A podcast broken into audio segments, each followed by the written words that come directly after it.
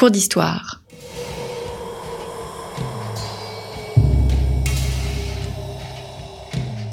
Une émission de la rédaction de Storia Voce.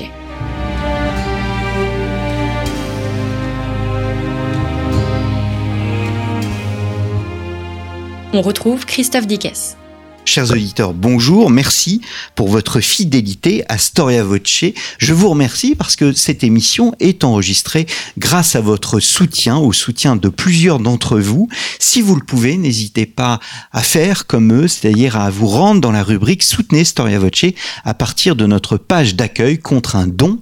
Vous recevrez un livre de votre choix. Il y a des dons pour toutes les bourses. Si vous faites un don de 20 euros, vous pouvez recevoir un livre de poche de 35 euros un livre plus important et enfin, pour les dons de 50 euros, eh bien, vous recevez un livre de luxe. Bienvenue donc pour cette nouvelle édition de Nous cours d'histoire consacré à l'affirmation du pouvoir des Capétiens. La semaine passée, nous nous sommes attardés sur l'éducation des jeunes princes, l'éducation des fameux rois maudits, euh, Louis X, Philippe V, Charles IV, et je souhaiterais aborder avec vous cette semaine, dans un deuxième volet, les règnes à proprement parler de ces trois derniers Capétiens, 1314, 1328, 14 années, soit deux de nos septennats. Est-ce suffisant pour être roi et marquer l'histoire? C'est ce que nous allons voir avec Christelle Balouza-Loubet. Christelle Balouza-Loubet, bonjour. Bonjour. Merci d'être revenue au micro de Storia Voce. Vous êtes maîtresse de conférences en histoire médiévale à l'université de Lorraine et vous venez de publier un livre aux éditions Passé Composé, Louis X, Philippe V, Charles IV, les derniers Capétiens. Ces derniers Capétiens sont les fameux rois maudits de Maurice Druon, mais ils n'appartiennent pas à Maurice Druon parce que nous l'avons dit la semaine dernière, au fond, cette légende noire qui autour qui entoure ces trois personnages remonte aux chroniqueurs médiévaux. Nous sommes en 1314, Philippe IV vient de mourir à la fin de l'année 1314. Louis X lui succède et on peut dire que sa succession n'est absolument pas contestée. Non, absolument pas. Euh, on applique la règle qui est en place depuis euh, plusieurs euh, centaines d'années maintenant dans la dynastie capétienne, la règle dite de la primogéniture mâle, c'est-à-dire que c'est le fils aîné qui succède à son père. Donc une succession qui se passe de manière tout à fait classique. Est-ce que nous savons qui était Louis X Quel type de caractère avait-il? Alors, euh, la chance que l'on a, hein, c'est que c'est le seul des trois rois qui est véritablement un surnom euh, qui désigne un trait de caractère, puisqu'on l'a surnommé dans les chroniques le hutin, euh, donc en fait le querelleur. Donc si l'on se fie à ce surnom, qui lui a sans doute été donné sur un fond de vérité, hein, on ne sait pas dans quelle proportion, mais on peut imaginer qu'effectivement c'était un caractère assez ombrageux, j'ai envie de dire, mais on n'en sait pas plus. Alors ce qui est assez curieux, c'est qu'il a cette, ce surnom de, de caractère de, de, de voilà, de caractère un petit peu querelleur, batailleur. Et c'est une attitude qui ne semble pas du tout être la sienne lorsqu'il arrive au pouvoir finalement. Il a eu des difficultés de relation avec son, son père. Son père était autoritaire Oui, tout à fait. Très, très autoritaire. Euh, Lorsqu'en 1305, sa mère meurt, il devient roi de Navarre. Euh, son père, lui, interdit de se rendre en Navarre. Et finalement, il ne sera couronné roi de Navarre qu'en 1307, deux ans plus tard, à Pamplune. Mais euh, tout simplement sous la pression des Navarrais eux-mêmes qui n'en peuvent plus de ne plus avoir de roi. Mm. Mais c'est euh, Philippe IV, j'ai l'impression, s'il avait pu éviter de laisser son fils partir régner, l'aurait fait. Mm. Mm. C'est dire le, fossé qui existait entre les deux. Et c'est pour cette raison qu'on peut dire que l'homme tarda en quelque sorte à régner comme il aurait dû régner oui, alors c'est difficile à dire ce qui explique cette attitude, mais euh, en tout cas, lorsqu'il arrive au pouvoir, il, semble être pris au dépourvu, ce qui est quand même très curieux, puisqu'il a quand même une expérience euh, alors de gouvernement très faible, hein, parce qu'il est roi de Navarre, mais finalement il n'est pas en Navarre et il ne gouverne pas, la Navarre que de très loin. Mais il a quand même une expérience politique, il est quand même à la tête d'un royaume. Il sait depuis sa naissance qu'il est destiné, donc ça fait 25 ans qu'il sait qu'il va être roi un jour, hein, de toute façon, mais il semble être complètement pris au dépourvu. Hmm. Donc euh, ça, c'est quelque chose qui est, assez curieux et qui est assez difficile à expliquer. Euh, pourquoi à ce moment-là, alors qu'il est censé être bien préparé à sa fonction, il peine tant à endosser justement son rôle de roi. Mmh. Est-ce que, en conséquence, Charles de Valois, qui est son oncle, va en quelque sorte en profiter? Oui, tout à fait. C'est le, alors moi ce que j'ai appelé le retour en grâce de Charles de Valois, puisque Charles de Valois c'est quelqu'un, c'est un pilier hein, de la dynastie capétienne, donc c'est un jeune frère de Philippe IV, mais quand je dis pilier de la dynastie, parce qu'il a été de toutes les campagnes militaires, que c'est lui justement qui a chaperonné euh, les fils de Philippe IV lorsqu'ils ont mené leur première campagne. Il est omniprésent, il assiste euh, au conseil du roi. Donc c'est vraiment quelqu'un qui est très très très important pour la dynastie. Et d'ailleurs, sur son lit de mort, euh, Philippe IV aurait confié ses enfants au bon soin de Charles de Valois. Donc c'est quelqu'un en qui on a confiance. Et c'est quelqu'un justement dont, dont Louis X semble très proche. Et lorsqu'il arrive au pouvoir, il s'en remet complètement à Charles de Valois. Et donc Charles de Valois va en profiter euh, c'est un jeu de pouvoir hein, pour reprendre en main, pour noyauter finalement euh, les institutions capétiennes. Il est derrière aussi le second mariage de Louis? Oui, tout à fait. Il est derrière le second mariage de Louis, puisqu'il lui fait épouser sa nièce euh, Clémence de Hongrie. Donc, suite à l'affaire de la Tour de Nesle, eh bien, Marguerite de Bourgogne était enfermée, donc on en a parlé la fois dernière, était enfermée donc à Château-Gaillard. Et fort opportunément, elle décède euh, dans sa prison, ce qui libère finalement Louis X euh, euh, de, ce mariage et lui permet d'épouser Clémence de Hongrie. Et ça, c'est un mariage effectivement qui est le comment dire le résultat des démarches de Charles de Valois. Mmh. Alors sur, sur cette période de, de, 14 années, de ces trois règnes, euh, on a l'impression à vous lire qu'il y a au fond euh, trois, quatre grands défis euh, que représente le pouvoir royal. Le pouvoir royal doit faire face à la papauté, alors que il, y a une crise depuis l'époque de Boniface VIII, la noblesse, les Flandres, et enfin la crise économique. Oui, tout à fait. On est dans une période, alors ça, il faut pas le nier, hein, euh, qui sur le plan économique euh, est assez difficile. Donc, euh, tout simplement déjà par la conjoncture. On est dans ce qu'on appelle les débuts du petit âge glaciaire. Euh, donc on a des conditions météorologiques très difficiles, euh, donc des étés qui sont très pluvieux, des hivers particulièrement froids. Et comme on est dans un système agricole où la céréaliculture domine encore pour nourrir la population, mais on n'arrive plus à nourrir la population. Donc on en arrive même sous le règne un petit peu plus tard, hein, mais de Philippe V, à des famines hein, dans les rues de Paris. Donc ça c'est la première chose. Euh, donc des difficultés économiques qui touchent l'ensemble de la population, et en plus euh, des difficultés économiques parce que les caisses du royaume sont vides.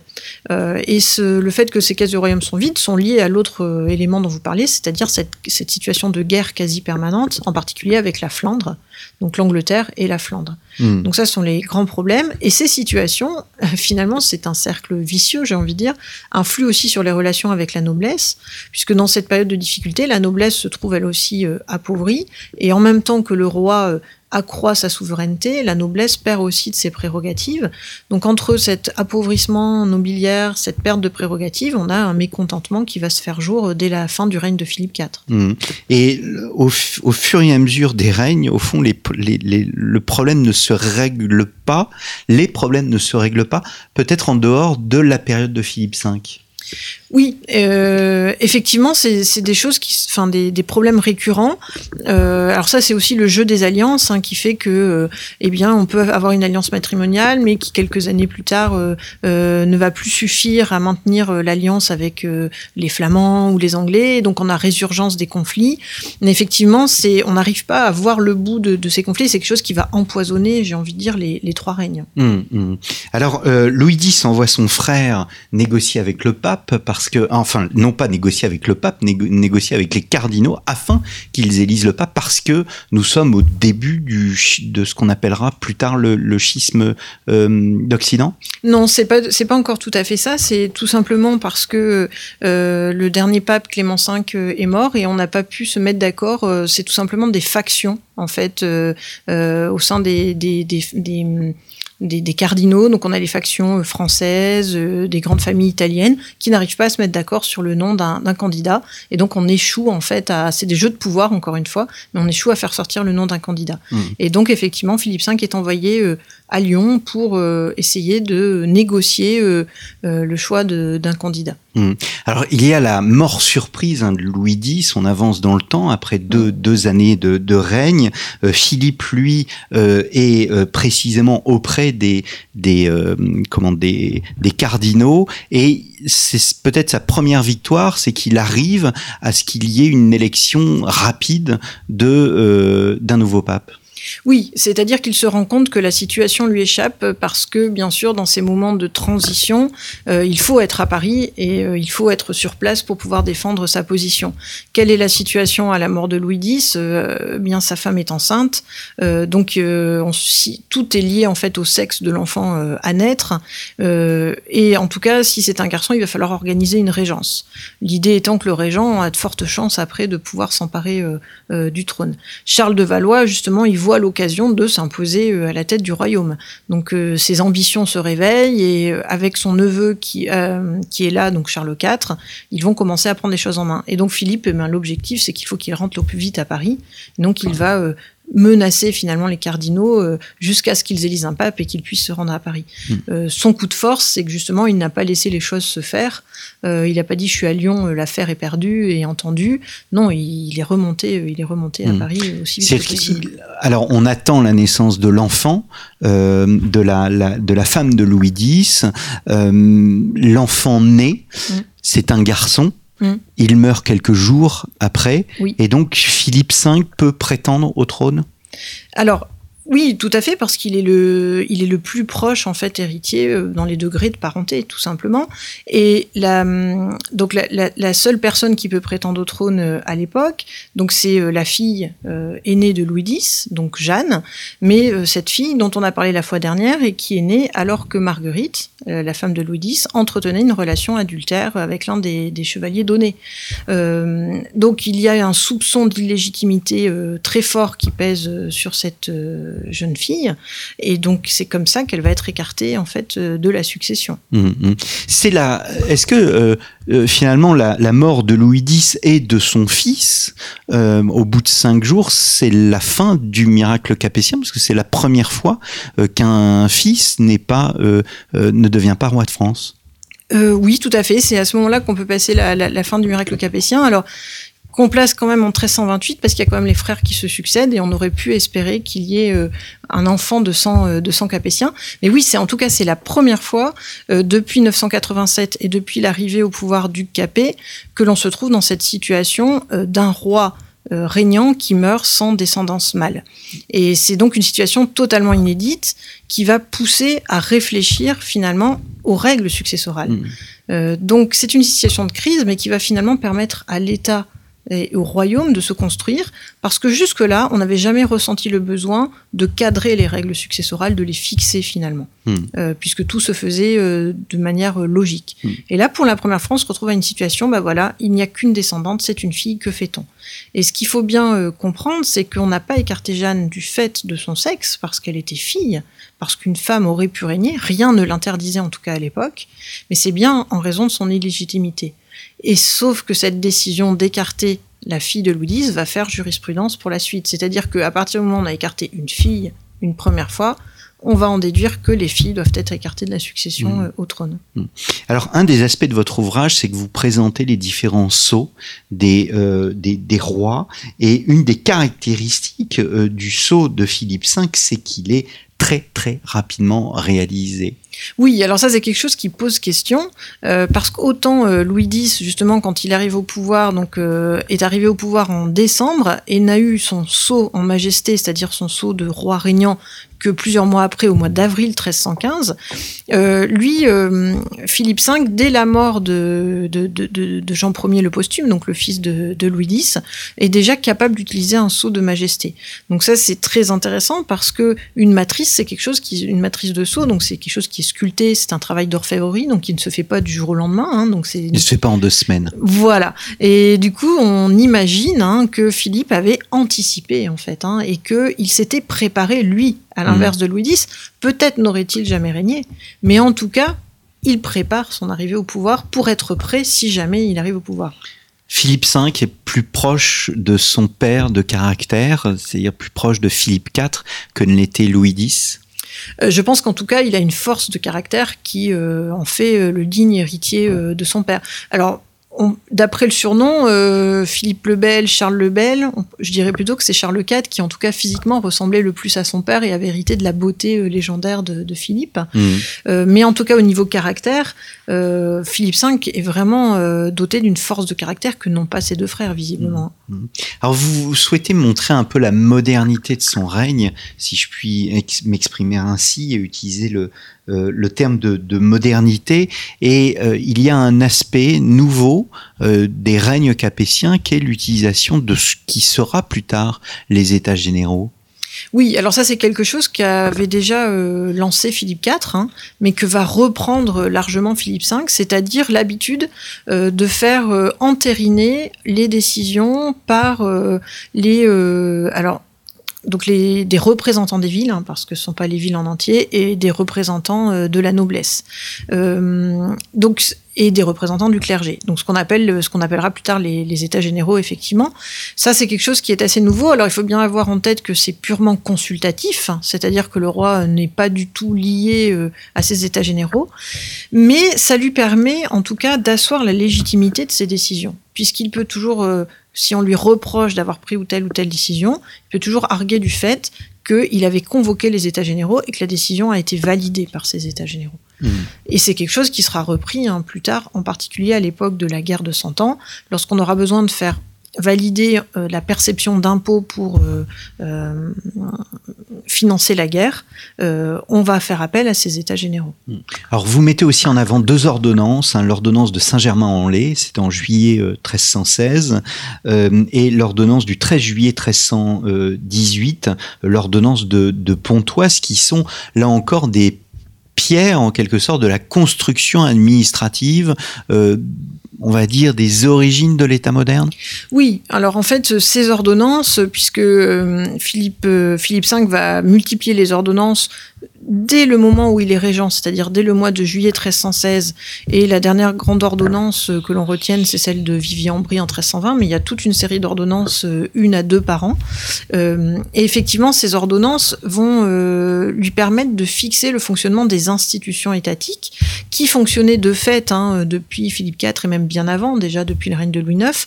Mais là, encore une fois, il va préciser les choses. Il va régler le fonctionnement du conseil, fixer le nombre de conseillers, par exemple, le nombre de euh, euh, la périodicité de la réunion du conseil. Il va essayer de faire des économies sur le train de l'hôtel, l'hôtel c'est-à-dire euh, tout ce qui entoure le roi, la vie quotidienne du roi. il va fixer le nombre de les, pardon, les compétences de chacune des chambres de parlement. Et puis, il va aussi fixer le fonctionnement, les prérogatives de la Chambre des comptes. Mm. Tout ça font qu'il va donner une assise institutionnelle très solide au royaume. Mm. Et pourtant, la crise, la crise est toujours là. Oui, voilà. Donc c'est sous son règne effectivement qu'il y a la crise avec des famines à Paris. Et puis euh, justement cette crise, euh, eh bien, on va en rendre responsable euh, des boucs émissaires. Et ces boucs émissaires, ce sont les Juifs. Et c'est sous le règne de Philippe V que va avoir lieu la croisade des Pastoureaux de 1320-1321. C'est-à-dire c'est euh, en fait, c'est croisé, mais euh, croisé non pas sous l'autorité pontificale, mais croisé d'eux-mêmes. Donc c'est ces bergers, ces habitants des campagnes qui vont être euh, menés par des prédicateurs et qui ont pour but d'aller outre-mer, mais qui sur leur passage tuent les Juifs, qui les rendent responsables des malheurs du royaume. Mmh, mmh. je me permets de renvoyer nos auditeurs à l'émission que nous avons enregistrée avec Juliette Sibon, qui a étudié cette question dans un alors dans le cadre de ses recherches, mais recherche publiée euh, dans un livre euh, paru aux éditions euh, Perrin. Quand est-ce que la mort de Philippe V intervient? Donc, elle intervient après plusieurs mois de maladie, donc à la fin de 1322. Euh, donc là, pour le coup, c'est pas une mort qui est aussi surprenante que celle de Louis X ou même Philippe IV. Hein. On s'attendait au décès de euh, donc de Philippe V.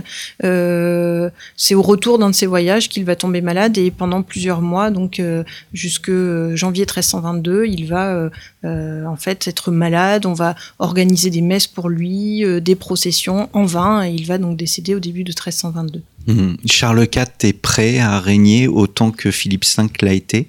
Alors je ne pense pas, puisque lui c'est vraiment le candidat improbable, hein, j'ai envie de dire. Il fallait quand même qu'il ait une succession de, de malheurs. Voilà, de malheurs pour qu'il puisse arriver au pouvoir, parce qu'il fallait que ses frères décèdent, que ses frères décèdent sans descendance mâle, donc c'était quand même un nombre de facteurs assez important.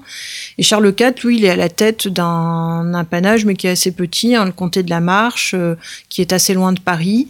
Euh, certes, il participe au conseil, mais pas tant que ça, parce qu'il est un petit peu en froid avec son frère Philippe V.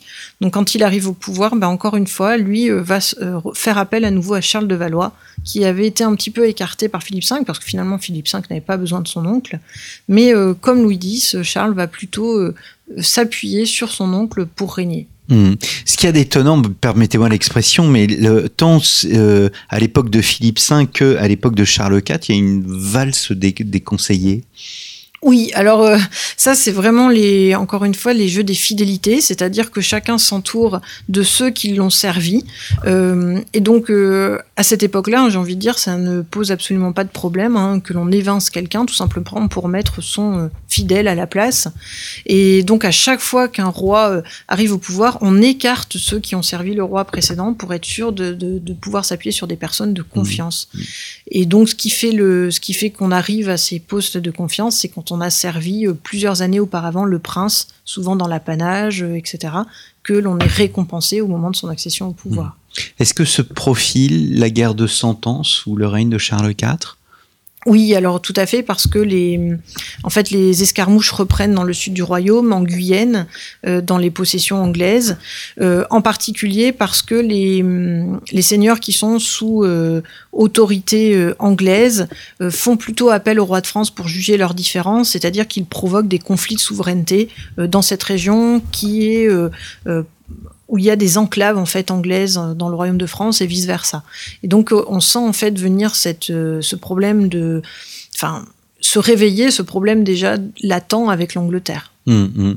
Alors, cette situation de crise amène quand même une, une réforme importante qui est le, le, le premier décompte des, euh, des feux du royaume. Oui, voilà. Alors c'est un décompte qui sera euh, finalement euh, finalisé sous le règne de Philippe VI, donc sous le roi suivant. Mais on peut imaginer que c'est Charles IV qui euh, en avait euh, donné l'ordre, euh, puisqu'en fait c'est un décompte des feux fiscaux euh, qui permet de lever les impôts. Donc on est dans ce même principe de rationalisation administrative, mais parce qu'on est dans une situation toujours hein, financière, elle n'a toujours pas été résolue cette crise financière, on a besoin de faire des progrès dans cette perception de l'impôt. Et donc, effectivement, là encore, on a une situation de crise qui va faire progresser l'administration, puisque euh, on ressent le besoin de euh, rationaliser cette perception euh, fiscale. Mmh. Il y a, et encore une fois, c'est un paradoxe vu le contexte de crise, mais une volonté véritable de d'affirmer le, pouvoir royal et le voyage en Languedoc de Charles IV fait partie de cette affirmation. Voilà, alors ce qui est, ce qui est intéressant, c'est que ça, depuis Philippe IV, Philippe IV, plus personne n'était parti dans le sud du royaume de France, mais euh, affirmer son pouvoir, c'est aussi euh, prendre possession du, territoire sur lequel on exerce ce pouvoir. Et donc ce voyage dans le, sud du royaume est une manière pour Charles IV de s'approprier son royaume, de manifester sa présence, même dans les espaces les plus reculés du royaume.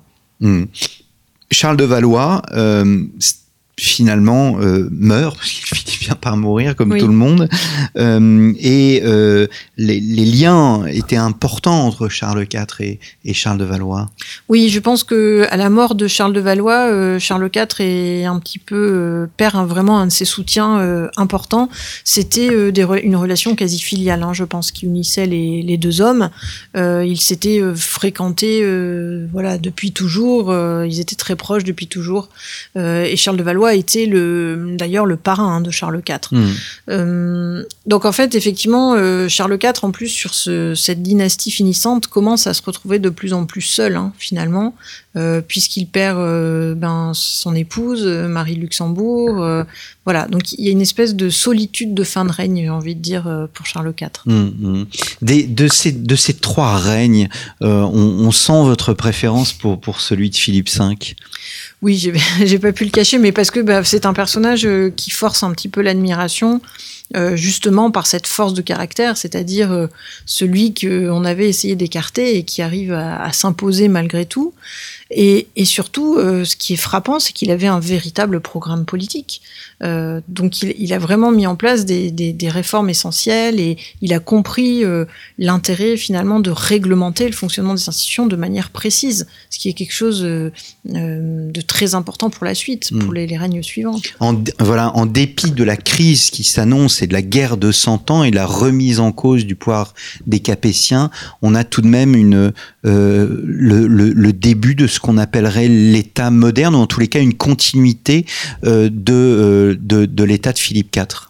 Oui, oui, oui. Euh, alors, euh, c'est plutôt, j'ai envie de dire, Louis IX et Philippe IV inventent des, nouveaux, des nouvelles institutions, des nouvelles manières de gouverner, mais euh, le font de manière euh, pratique. C'est-à-dire que dans les faits, on a des institutions.